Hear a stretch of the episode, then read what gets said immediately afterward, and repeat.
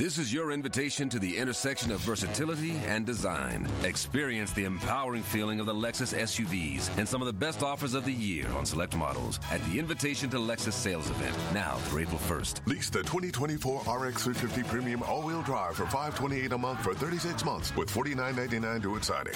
Experience amazing at your Lexus dealer. Call 1-800-USA Lexus for important lease offer and pricing details. Not all customers will qualify. Offer in the Lexus Eastern area and it's April 1st, 2024. Aha, aha, aha, aha. Yeah! What it do,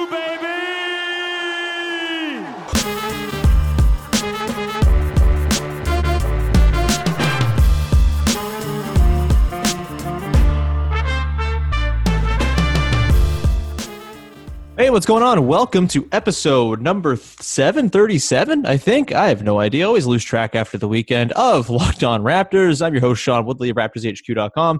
You can find me on Twitter, as always, at Woodley Sean. You can find the show at Locked On Raptors, where you can find links to every single episode of the podcast. And of course, please make sure you're checking out the entirety of the Locked On Podcast Network. We've got great stuff covering all of the ill fated returns of all the big pro sports right now baseball, basketball, hockey, which is apparently the sport that has its stuff together the most, which is unbelievable. Uh, either way, you can listen to all those shows the national shows, the local team shows, and get the latest on all the plans to return to play for all these leagues. As uh, misguided as they may be, they're still happening, which of course leads me into today's podcast as well.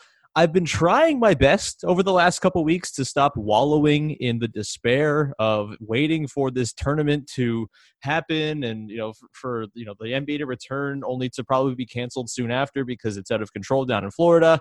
And my fear of the Raptors being the first team down in Florida kind of being the human guinea pigs for this entire operation.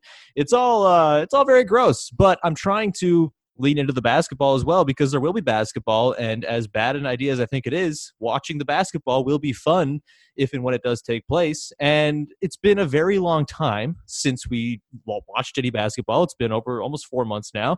And I kind of forgot or have forgotten about what all these teams have been up to that are kind of in the Raptors range in the Eastern Conference. And so for the next couple weeks here, I'm going to be checking in with some smart people who cover each of the teams that are in the Eastern Conference uh, to kind of get a, a, bit of a refresher on where they're at and where they were before things, you know, hit, hit the hit the fan, as it were, and uh, just kind of get an update as we head into the Orlando bubble at the end of the month. And joining me today to talk about our first team on the list, there is no rhyme or reason to the order in which I'm talking about these teams. They're just teams, and I'm deciding the order as I go. It is a wonderful writer, one of the very best on NBA internet from Bleacher Report, Miami Heat Beat, SB Nation NBA, Dime Uproxx, Five Reasons Sports, all over the place. It is Nekias Duncan making his debut on the podcast. Nekias, how are you, man? I am doing well, doing even better after that fantastic intro. Hey man, you uh you kick ass, and it's my dumb fault for not having you on this podcast sooner. Uh, it's very silly that it took more than 700 episodes to get you on, but glad you're here, and glad we can talk about the Miami Heat, which is a team that was very good this season. Obviously, a team that I certainly had some questions about and was maybe not as high on as some people were, especially after after they made their trades for Andre Iguodala and I think Solomon Hill was in there and a couple other guys they picked up at the deadline. Uh, just sorry, uh, Jae Crowder was in that mix as well. And I, I guess let's start there, guys. There, there, obviously there wasn't a ton of time in between the trade deadline and the pause to kind of get a, a read on how the Heat were, you know, adjusting to life with Iguodala and and Jae Crowder. But what were your sort of impressions in that early stage? You know, those few games that we did get to see as to how it was working. And did you think the Heat were a better, worse, same team as they were before the deadline? I feel like the result has mostly been the same. I think they're mostly the same team, though the process is a little bit different. Um, Miami made that trade primarily to bolster their wing rotation. It gives them a little bit more optionality on the defensive end. Mm-hmm. Uh, they're primarily a drop defense team. And since the trade, they've switched a lot more. And I think that comes from them playing a little bit smaller, having some Iguodala and Crowder lineups out there with Bam Adebayo. Um, we haven't seen much of the Crowder, of the Crowder Iguodala Butler trio yet. But I think that's going to be a that's going to be a playoff thing that we definitely see more of. Um, assuming that the shooting holds. Um, Jae Crowder has been the surprise of the trade. I feel like because he has been a three points marksman since he's been in Miami, um, which is a bit odd because he's basically been uh, an average shooter throughout his career. He had that one good three point shooting year in Boston. He's kind of been underwhelming since then. So I'm kind of waiting on the regression to hit in that mm-hmm. regard. But um, he's been good defensively. Andre Iguodala's been, uh, I would say, above average defensively. Definitely can't hang with quicker guards anymore, but he's still uh, he's still very intelligent, good off ball, um, holds his own against um, wings, which is all you really need him to do. Um, obviously, haven't seen much from Solomon Hill yet. I'm not sure what the plans are for him, but um, my, I think Miami got mostly what they were looking for. They wanted some more wing contributions. Um, I'm still not a fan of them giving up Justice Winslow to do it, which kind of leads me into why I think the process is still the same. Miami did um, become a more switch heavy team defensively, but their issues are at the point of attack, and trading Justice Winslow to get more wing help seems kind of counterproductive. Yeah, that makes sense. Uh, it's a it's a team that sort of when I've watched the Heat, especially this year, and like I guess in recent years as well, like they always kind of seem like they're an incredible defensive team. They always seem like they are just like mean and nasty. Bam in particular has had some really good games against the Raptors, uh, and I think that that maybe sort of stands out. And obviously Jimmy Butler is a very good defender too. But yeah, when you kind of dig down more and you look at the point of attack defenders, like you mentioned, you got Goran Dragic, you've got you know Duncan Robinson and Tyler Herro on the wings, you've got Kendrick Nunn, who's maybe not you know the, the best guy you would want to throw out there as a one-on-one. You know, I'm thinking of like as a fan of a team that has Fred VanVleet and Kyle Lowry, in particular VanVleet. Like you're not seeing anyone of that sort of ilk on the, the on the Heat's roster, and I guess that probably explains why they had to play that drop system a little bit. Um, but when you throw in you know Iguodala and, and, Crowder, it does seem like it would lead to a, a market improvement just because of the defensive talent on the floor. But my issue with the Heat when they made the, that deal was they still, to me, seem like a team that no matter what, they're always going to have some weakness, whether it's on the offensive end or on the defensive end. Like I, am thinking again, sort of back to like last year's Raptors team where everyone was a good offensive player who could at least shoot a three and make like a, a rudimentary read, and everyone was a good defender. You don't have that in a lot of the of, of Miami's lineups just because there is a shooting deficiency with Iguodala or Butler there, or there's a bit of a defense defensive weakness when it comes to a Herro or a Nunn or a Meyers Leonard or whatever it might be. Would you say mm-hmm. that's like a fair criticism of the way the Heat are built right now? Yes, and I think just going back to the trade, I think that's where Justice Winslow was a major wild card because I think mm-hmm. he could have been the guy that connected all of it. Um, as mentioned, he's he's a guy that could guard all three perimeter positions, um, can hang with some fours as well. On the offensive end, can get to the rim. Um, he's had some finishing issues in the past, but he seems to be turning a little bit of a corner there. Mm-hmm. Uh, but the three point shooting was the swing skill for him. Um, he was a guy that shot um, high 30s percent from the three point line over the last couple of years and started off the year terribly this year, which I think also played a role in Miami being willing to give up on him. They obviously didn't trust the shot, among other things. So I think if Justice Winslow could have got up to that 34, 35% range for three, especially since those were primarily going to be on spot ups, I think that he would have been the guy that kind of connected everything. They would have had the defensive range. They would have been able to switch if they wanted to. Justice Winslow was really good at fighting over screens, so they could have continued to play drop if they wanted to do that. Um, would have gave them some optionality to go small but um, still, I think that that um, that issue is still there. They, if you put in Goran Dragic, that helps with offensive spacing, um, gives another reliable shot creator alongside Jimmy Butler and Bam Adebayo. But Dragic is also the worst defender on the roster. Um, Kendrick Nunn has some three level scoring potential, but he's bad at the point of attack. Mm-hmm. Yeah, so it's sorry. Carry on there. I was just gonna say, um, even with Miami go small, which is a, a, thing I anticipate when they hit the playoffs. I think we're gonna see some Butler, Iguodala, um, Crowder, and Bam lineups. You're gonna need at least three of those guys to shoot. Um, there's nowhere to go but up for Jimmy Butler this year. Um, his jump bad as it's ever been, which is amazing because he's still been probably a top 12 player in the league this year despite the jumper. So I mean, you hope for some positive progression there. But um, you're going to have to hope for Crowder to stay high for Iguodala to kind of find his form, at least in the corners. And if Bam shows some more willingness to take mid-range jumpers, um, I think that's going to be enough. But it's going to be tough. Yeah, definitely. We'll take a look at what the Heat are going to look like once we get into the Orlando playoff situation in just a second and kind of where they stand. But first, I want to tell people about rockauto.com, which for a car dummy like me is just a wonderful site to go to to get auto parts that you need without getting you know, worked by the people who work at the mechanic shop who are going to upcharge you and charge you way more than you have to pay. Rockauto.com is a family business serving auto parts customers online for 20 years. Go to rockauto.com to shop for auto auto and body parts from hundreds of manufacturers. They've got everything you could possibly need from engine control modules, brake parts, tail lamps, motor oil, fuel pump assemblies, pretty much anything that is in a car is available on the rockauto.com catalog, whether it's for your classic that you're fixing up or for your daily driver and you're a car dummy like me who just uses your car to get from point A to point B. Everything you need is in a few easy clicks available and delivered directly to your door. The RockAuto.com catalog is unique and remarkably easy to navigate. Quickly see all the parts available for your vehicle and choose the brand specifications and prices that you prefer. Best of all, all prices on RockAuto.com are reliably low and the same for professionals and do it yourselfers. Why spend up to twice as much for the exact same parts? That's silly. Go to RockAuto.com right now and see all the parts available for your car or truck. Right locked on in there. How did you hear about us box so they know that we sent you as well. Amazing selection, reliably low prices, all the car parts you're ever going to need at RockAuto all right, Nekias. So just to sort of refresh where the Heat are going into the Miami or the Orlando bubble, they currently sit seventh in the NBA in offense, kind of in a, a slew of teams between like three and uh, I don't know, like 14, all within like one or two points of each other. So not a ton of distinction there. On defense, as you mentioned off the top, they are in 14th as of right now, 109.2 points allowed per 100 possessions. And it hasn't been a ton better since the pause either, or sorry, since the trade deadline either, where they uh, are kind of middle of the pack in both offense and defense and kind of unmoving in defense. They dropped his one spot to 15, 14 in offense.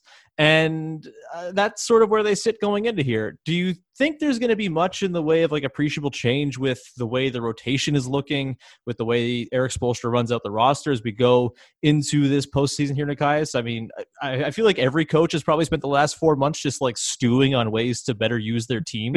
And so yeah. I'm curious, you know, Erik Spoelstra is a very smart guy. I wonder if maybe some time to sit with the results of that first month or so will be useful as they go into this thing as the number four seed right now in the Eastern Conference. Pretty comfortably, I, I think, going to be the four seed. You know, the Pacers and Sixers will fight it out, but there's a two game lead for Miami over the Pacers, who do not have Victor Oladipo, and I think are likely to be that six seed. The Sixers have a pretty easy schedule, but that's still, you know, making up more than two games in eight games is going to be tough for any team. So mm-hmm. I'm assuming the fourth seed is going to be where it is. Nekias, again, like I said, do you see much in the way of change from the way the team played before to what they will look like once they get to Orlando? Um, I'm not sure there's going to be a drastic shift in how they play. Um, I do think we're going to see some rotation changes. Um, one of the, I guess, under discussed plots of Miami making the trades is that they did so while also being without Meyers Leonard and Tyler Herro. Mm-hmm. And represents two of their best four shooters in the right. rotation. Uh, Meyers Leonard is a part of Miami was a part of Miami starting lineup that was plus 13.4 points per possession, per 100 possessions, um, and a lot of minutes um, was easily one of the best starting lineups in the league. Um, Meyers Leonard obviously isn't a household name by any means, but he stretches the floor and he protects the rim well enough to where you have um, to where Miami can end possessions and get back out on the other end. Um, obviously, Bam Adebayo is the guy to kind of clean up a lot of the mess as a weak side defender.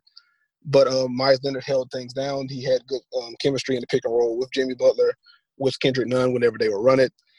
So it's going to be interesting to see what Erik Spoelstra does with the front court specifically, mm-hmm. because Meyers Leonard was a pretty big part of what of their best lineup, and he's been out for about a month. He's been out for more than a month now with the pandemic, mm-hmm. but uh, he's he's healthy and ready to go now. So uh, that's going to be the biggest change I think Miami makes.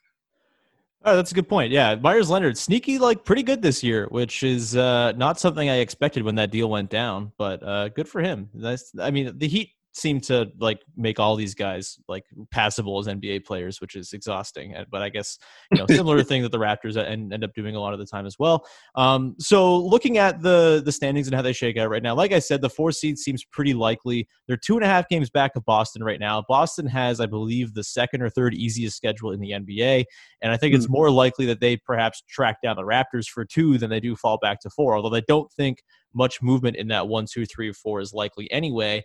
Then you look below Miami, and you have obviously the Pacers, who, like I said, without Victor Oladipo, probably pretty depleted. We don't know if Malcolm Brogdon's going to play. I know he tested positive like last week, so I guess we'll see uh, on that front. And then the 76ers loom in the sixth seed.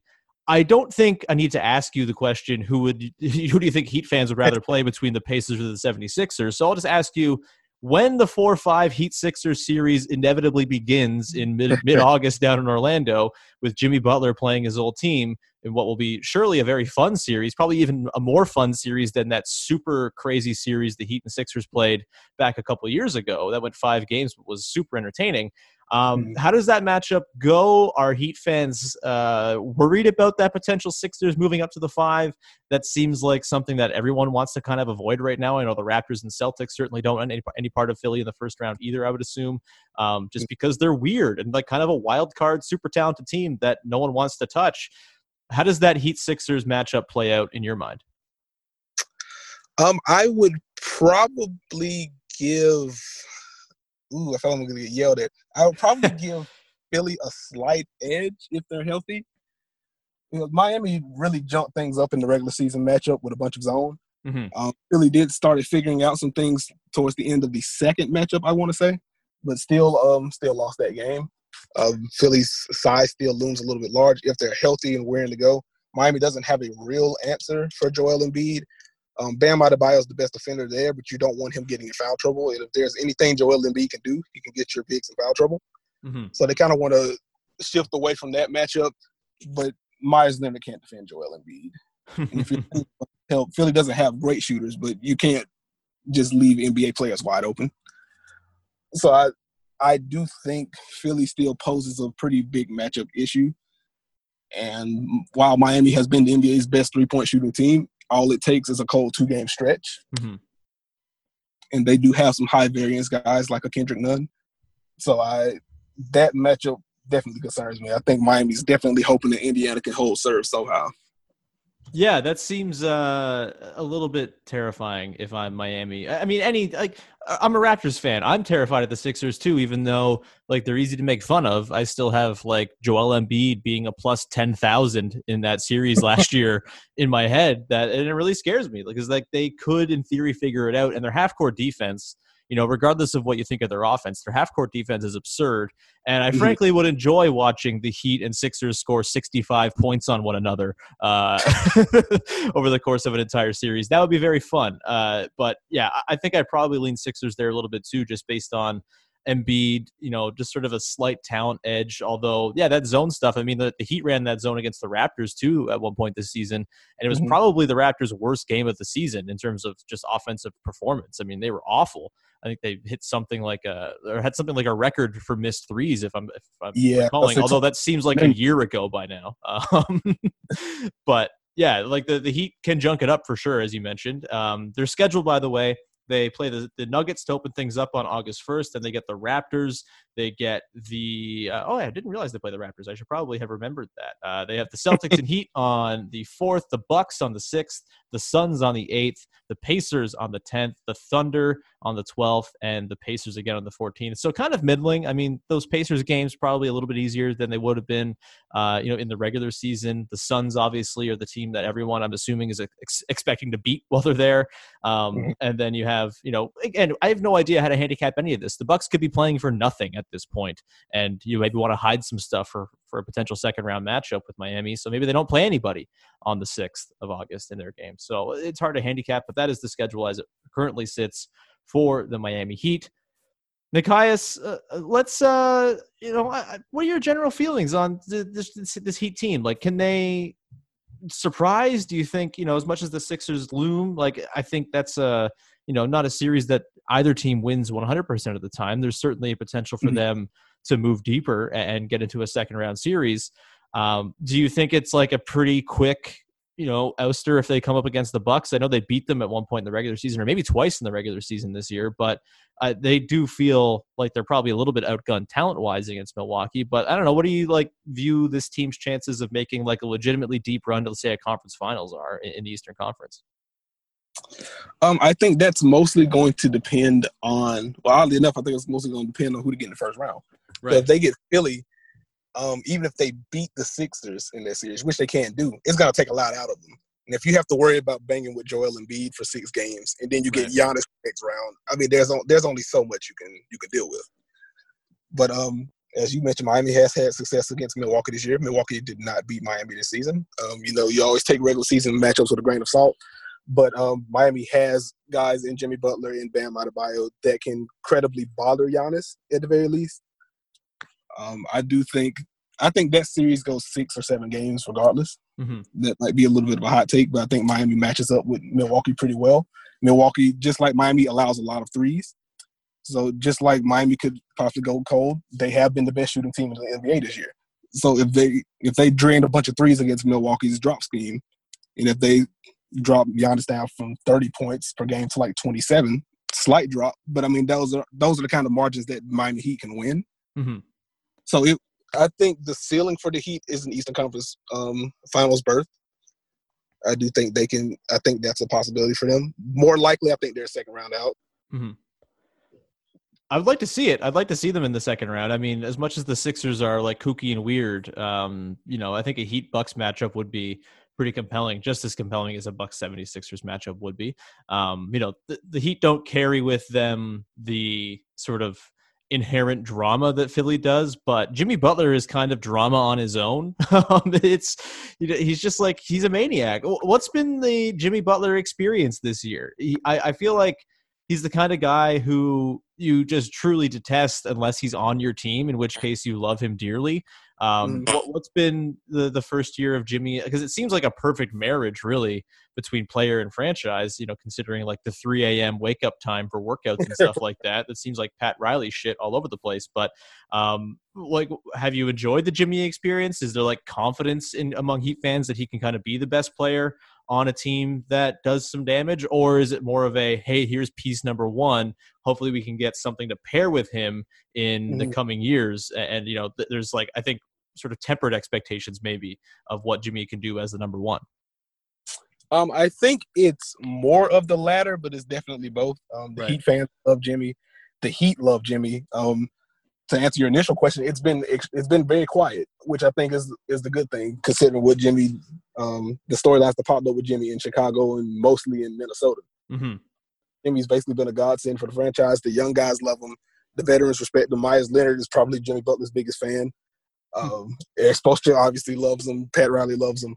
Um, it seems like he has he has fit in like a glove, and it's just been the least the most predictable thing ever. He's been a great fit. Um, but as for the second part of your question, if you go if you go into Heat Twitter, which beware, um, you would probably think Bradley Beal is already a member of the team. Uh, I, I think uh, a lot.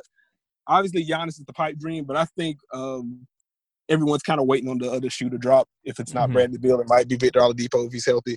I think that the Heat are definitely clamoring for another perimeter guy to pair with Jimmy Butler, and those two seem like the more the most likely bets. hmm But I think uh, Heat fans do understand that while Jimmy Butler is really good, they do know that there's a bit of a ceiling on this team, and that getting Jimmy Butler was step one. Right. Um, Bam Adebayo turning into a legitimate All Star is probably step 1.5. hmm Um, I'm not sure anyone expected him to get this good this quickly. So I think that kind of accelerates things a little bit. But I think the next step is getting that second um, star creator. Yeah, I mean, it would make them horrifying because Jimmy, like we saw last year in the playoffs, how good he was as sort of a secondary. And I mean, he kind of became the primary ball handler for the Sixers in that series because Ben Simmons could only stand in the dunker spot if he wanted to be effective. Um, Right. And, you know, Embiid was kind of out of it a little bit too. And Butler just kind of carried it. And he was, uh, I can tell you, there was a lot of fright involved in watching Jimmy Butler against the Raptors last season. And it was uh, a pleasant relief when it was no longer him and it was like Eric Bledsoe across from the Raptors in the backcourt. Um, I, I could also imagine Jimmy Butler getting into Eric Bledsoe's head quite a bit if they do play in a playoff series. That's something to keep in mind here. Lots of trash talk, lots of uh, you know allusions to Eric Bledsoe helping the Raptors win a championship last season. All that good stuff to be beautiful.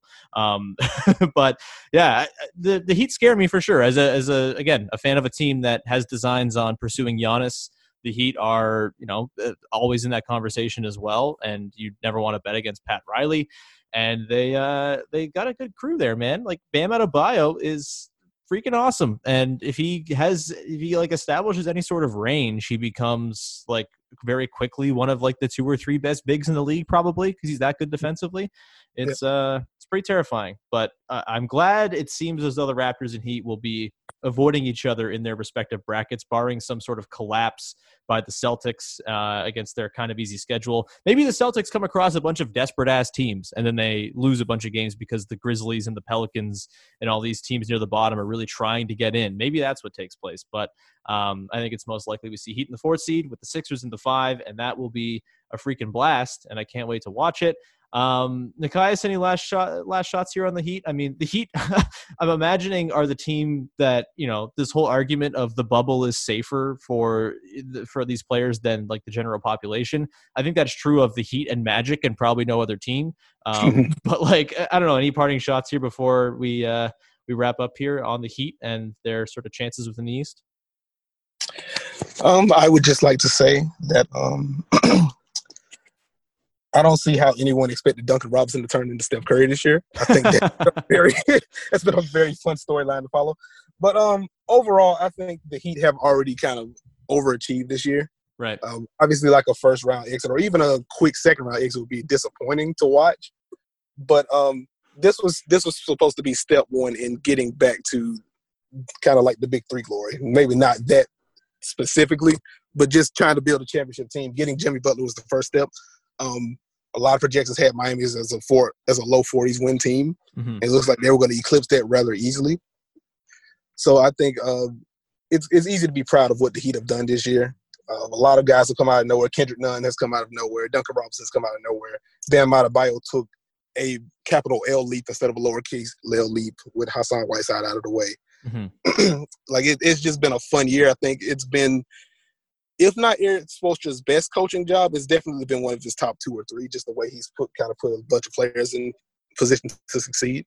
Um, it's been a fun team to watch. Yeah, as much as I on this podcast have called the Miami Heat the team in the NBA with the most guys who look like problematic YouTubers, uh, I find them to be uh, very easy to respect as a general sort of operation. And Erik Spoelstra is great, and I, this is definitely my like favorite version of Jimmy Butler. I've never been a terribly huge fan, but that probably has something to do with the fact that he would cook the Raptors every time he would play them, uh, uh-huh. no matter what team he played for. So uh, maybe that's part of the bias there. Uh, either way, this was great, and uh, it was awesome chatting with you, man. I'm so happy we get you on the podcast. Where can people check out your work? Um, they can find me at Bleacher Report, um, SB Nation, uh, Five Reasons Sports. That's where you can find most of my Heat work. Um, but in general, just follow me on Twitter, Nekias NBA. I'll be tweeting a bunch of basketball stuff and a bunch of puns. Yeah, one of the uh, smartest and most fun guys on uh, NBA Twitter. So please follow Nekias right now if you have not already done so that is going to do it for today's podcast. Big thanks to Nekias for coming on. You can also find me at Woodley Sean. Subscribe to, rate, review this podcast wherever you get your podcast. It's very much appreciated when you take the time to do that. Uh, also, please check out all the Locked On Podcast Network offerings we have up for you. You can also check out my other podcast with myself and Katie Heindl at uh, uh, Basketball on Twitter with two H's. I almost said that very strangely because uh, I'm tongue tied. Either way, uh, Basketball on Twitter, on uh, Apple, Spotify, all the places you get your podcast as well. We also have a Patreon page called patreon.com slash uh, basketball with two H's. If you would like to chip us four bucks and be part of our Patreon community, we're getting closer to doing bonus episodes over there as well. So thank you for that if you have done that already, and thanks for uh, that in the future in, in advance if you've if you're planning on doing that down the line. And that's going to do it for today's episode. Thank you so much for tuning in. We'll check back in later in the week with some more previews of the teams across the Eastern Conference as well. Katie's going to stop by once again as we'll do another edition of Retiring Every Raptor probably near the end of the week. So just keep an eye out for that. And uh, we will talk to you again uh, probably Tuesday, Wednesday. I don't know when it's going to be. Sometime this week with another episode of Locked On Raptors.